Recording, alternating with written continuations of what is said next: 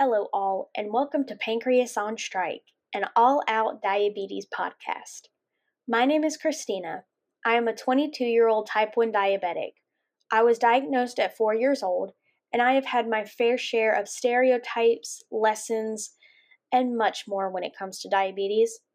Now, I'm not an expert, but I wanted to create a podcast to share my experience and educate those new to the diabetes world or who just want to learn something new. There have been many instances in my life where I have thought to myself, I wish there was just this resource that I can send people to that explains a variety of topic and explains things in detail. So I decided to become that resource for those who think like me. Now, I am not a medical professional, and this is not medical advice. This podcast is solely for entertainment and educational purposes. Any changes to your treatment styles or treatment types, you should consult with your doctor or medical team prior to. This podcast touches base on multiple diabetic subjects, including diabetes at work, diabetes at school, 504 plans, parenting a diabetic, treatment types, and much more, including stereotypes. While I try to make the episode mainly informational and educational, there will be times in episodes where I throw in stories so listeners can relate and know that I have similar experiences. Sometimes just listening to somebody rattle off strict information from a website or from a book doesn't get you to connect with that person. I want listeners to be able to connect with me. Any resources that I use for information are included in the episode description, so you are able to use them as well. So, once again, welcome, and I hope you enjoy this podcast. This episode will be shorter than most episodes, as this episode will just introduce what diabetes is. So, what is diabetes? Diabetes is a chronic condition that occurs when the blood glucose, otherwise known as blood sugar, is too high. There are two ways to measure blood glucose. One is milligrams per deciliter, and the other is millimolar per liter. The millimolar per liter is used in the UK. The glucose in your body is your body's main source of energy. Your body can make glucose, but glucose also comes from the foods that you eat. One way to counteract this glucose is with a hormone called insulin. Insulin is naturally made in the body by the pancreas. If you have diabetes, your pancreas either doesn't make insulin or does not make enough. Side note diabetes raises the risk for damage to the eyes, kidneys, nerves, and heart. Diabetes is also linked to some types of cancer. Now, what are the different types of diabetes? Because there are differences. Type 1 diabetes, also known as juvenile diabetes, is when your body makes very little to no insulin at all. Your immune system attacks and destroys the cells in your pancreas that make insulin. Although it is known as juvenile diabetes, it can occur at any age. It is important to note that type 1 diabetics need to take insulin every day to stay alive. There is another episode on this podcast that goes into the different ways of taking insulin. Type 2 diabetes is when the cells in your body don't use the insulin properly. The pancreas may be making insulin, but it is not making enough to keep your glucose level in the normal range. Type 2 diabetes is the most common, and you are likely to develop type 2 if you have certain risk factors, such as being overweight or obesity, and family history of diabetes. You can develop type 2 diabetes at any age, even in childhood. So, while type 1 diabetes is known as juvenile diabetes, it essentially depends on what type of diabetes it is. Children can become type 2 diabetic if the cells in their body don't know how to process the insulin correctly. Yet they can also become type 1 if their pancreas makes very little to no insulin at all. Gestational diabetes. This is a type of diabetes that develops during pregnancy. Most of the time, this type of diabetes goes away after the baby is born. However, if you develop gestational diabetes, you have a higher chance of developing type 2 diabetes later in life. Prediabetes. People with prediabetes have blood glucose levels that are higher than normal, but not high enough to be officially diagnosed as type 2 diabetes. If you have prediabetes, you have a higher risk of developing type 2 diabetes in the future. You also have a higher risk for heart disease than people with normal glucose levels. Monogenic diabetes. This is caused by a change in a simple gene. Diabetes can also come from having surgery to remove the pancreas or from damage to the pancreas. Pause. What is considered normal glucose levels? Well, there are ranges. Obviously, if you have not eaten, then you should have smaller amounts of glucose in the body, and this is just from what the body makes itself. The amount of glucose increases after you eat and should, in theory, go back to normal once the insulin takes effect. Again, there is another episode that talks about how long it takes certain insulins to go into effect and just goes into detail about insulin counteracting that sugar in the body. Now that we have that out of the way, let's talk about what normal is. The normal levels for non diabetics in general is 70 to 140 milligrams per deciliter. After meals, this increases to 80 to 140 milligrams per deciliter. And when fasting, first waking up, or before eating, the level is 80 to 99 milligrams per deciliter. Now, the normal range for diabetics is 80 to 130 milligrams per deciliter before a meal, and two hours after the start of the meal, your glucose should be less than 180 milligrams per deciliter. Now, I'm not always in range. I have switched insulin brands recently and have had some bad infusion sets on my pump, and it's been a ride. If you're confused what I mean by different brands and infusion sets, again, go to episode 2, which is treatment types. So, how common is diabetes and prediabetes? More than 133 million Americans have diabetes or prediabetes.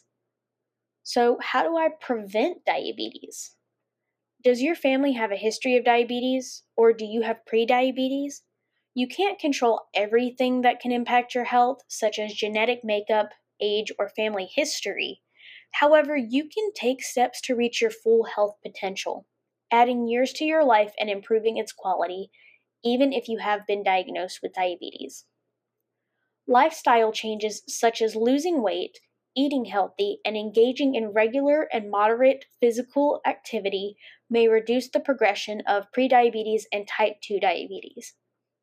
Now, it's not going to reduce the progression of type 1 diabetes, but doing these activities can help control type 1 diabetes. They can also minimize other factors such as high blood pressure, blood cholesterol, and even heart attacks and strokes. In many instances, lifestyle changes must be accompanied by medications to control blood glucose levels, high blood pressure, and cholesterol. This complementary regimen may also prevent heart attacks and strokes. Diabetes is a wild one, and there are so many factors that go into our daily lives. It is much more than just watching our sugar intake and doing insulin for it. There is so much more than what some stereotypes say. It is something that diabetics have to live with 24 7, 365, specifically type 1 diabetics.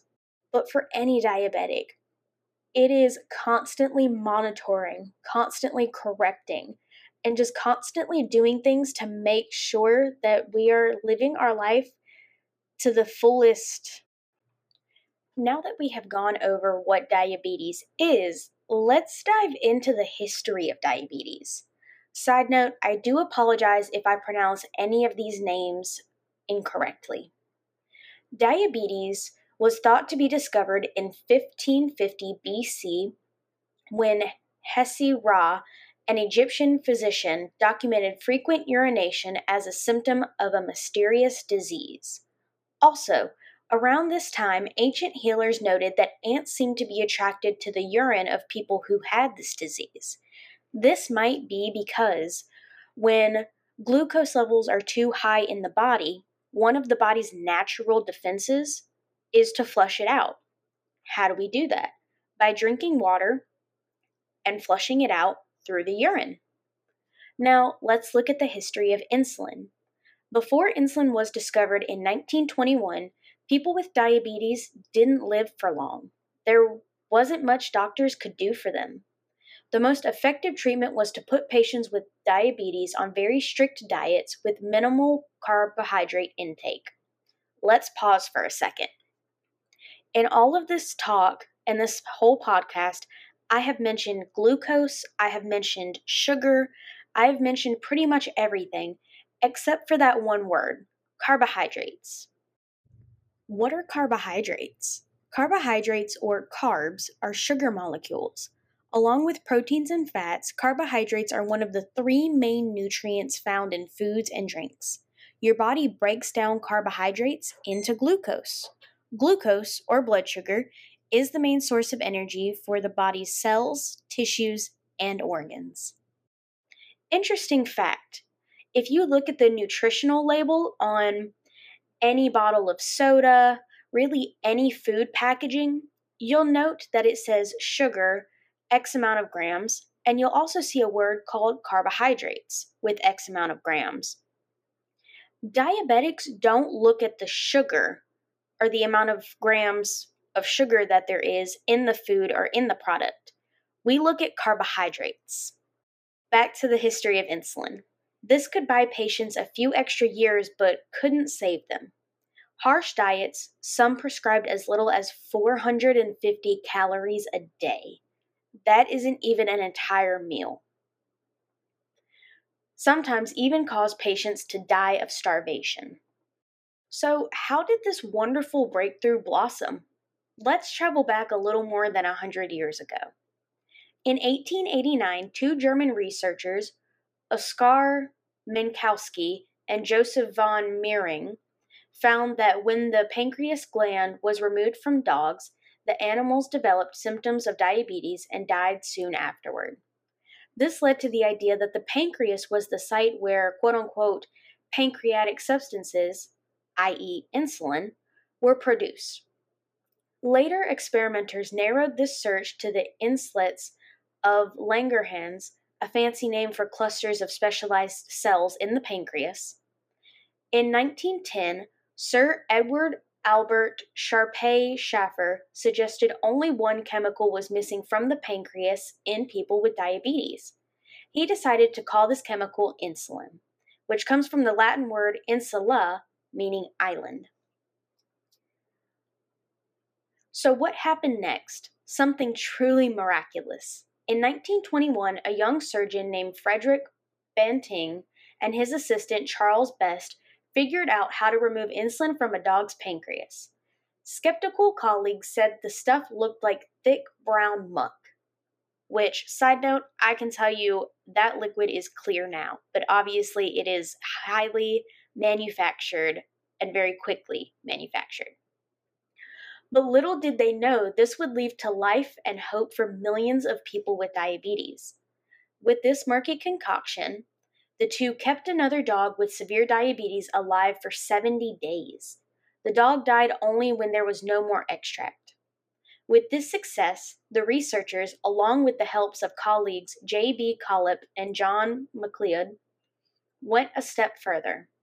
A more refined and pure form of insulin was developed, this time from the pancreas of cattle. In 1922, Leonard Thompson, a 14 year old boy dying from diabetes in a Toronto hospital, became the first person to receive an injection of insulin. Within 24 hours, Leonard's dangerously high blood glucose levels dropped to near normal levels. The news about insulin spread around the world like wildfire. In 1923, Banting and MacLeod received the Nobel Prize in Medicine, which they shared with Best and Collip. So thank you to these diabetic researchers. Soon after, the medical firm Eli Lilly started large scale production of insulin. It wasn't long before there was enough supply for the entire North American continent. In the decades to follow, manufacturers developed a variety of slow acting insulins, the first introduced by Novo Nordisk Pharmaceuticals Incorporated in 1936. Fun fact there is an insulin brand called Novolog. Insulin from cattle and pigs was used for many years to treat diabetes and save millions of lives. But it wasn't perfect, as it caused allergic reactions in many patients. The first genetically engineered synthetic quote unquote human insulin was produced in 1978 using E. coli bacteria to produce the insulin. Eli Lilly went on in 1982 to sell the first commercially available biosynthetic human insulin under the brand name Humulin. Again, there is another brand of insulin called Humalog. Insulin now comes in many forms, from regular human insulin identical to what the body produces on its own to ultra rapid and ultra long acting insulin. Thanks to decades of research, people with diabetes can choose from a variety of formulas and ways to take their insulin based on their personal needs and lifestyles. Diabetes is a wild one. There are so many factors that go into our daily lives. It is much more than just watching our sugar intake and doing insulin for it. Thank you for listening, and I hope you enjoyed the podcast. I hope you stick around for future episodes.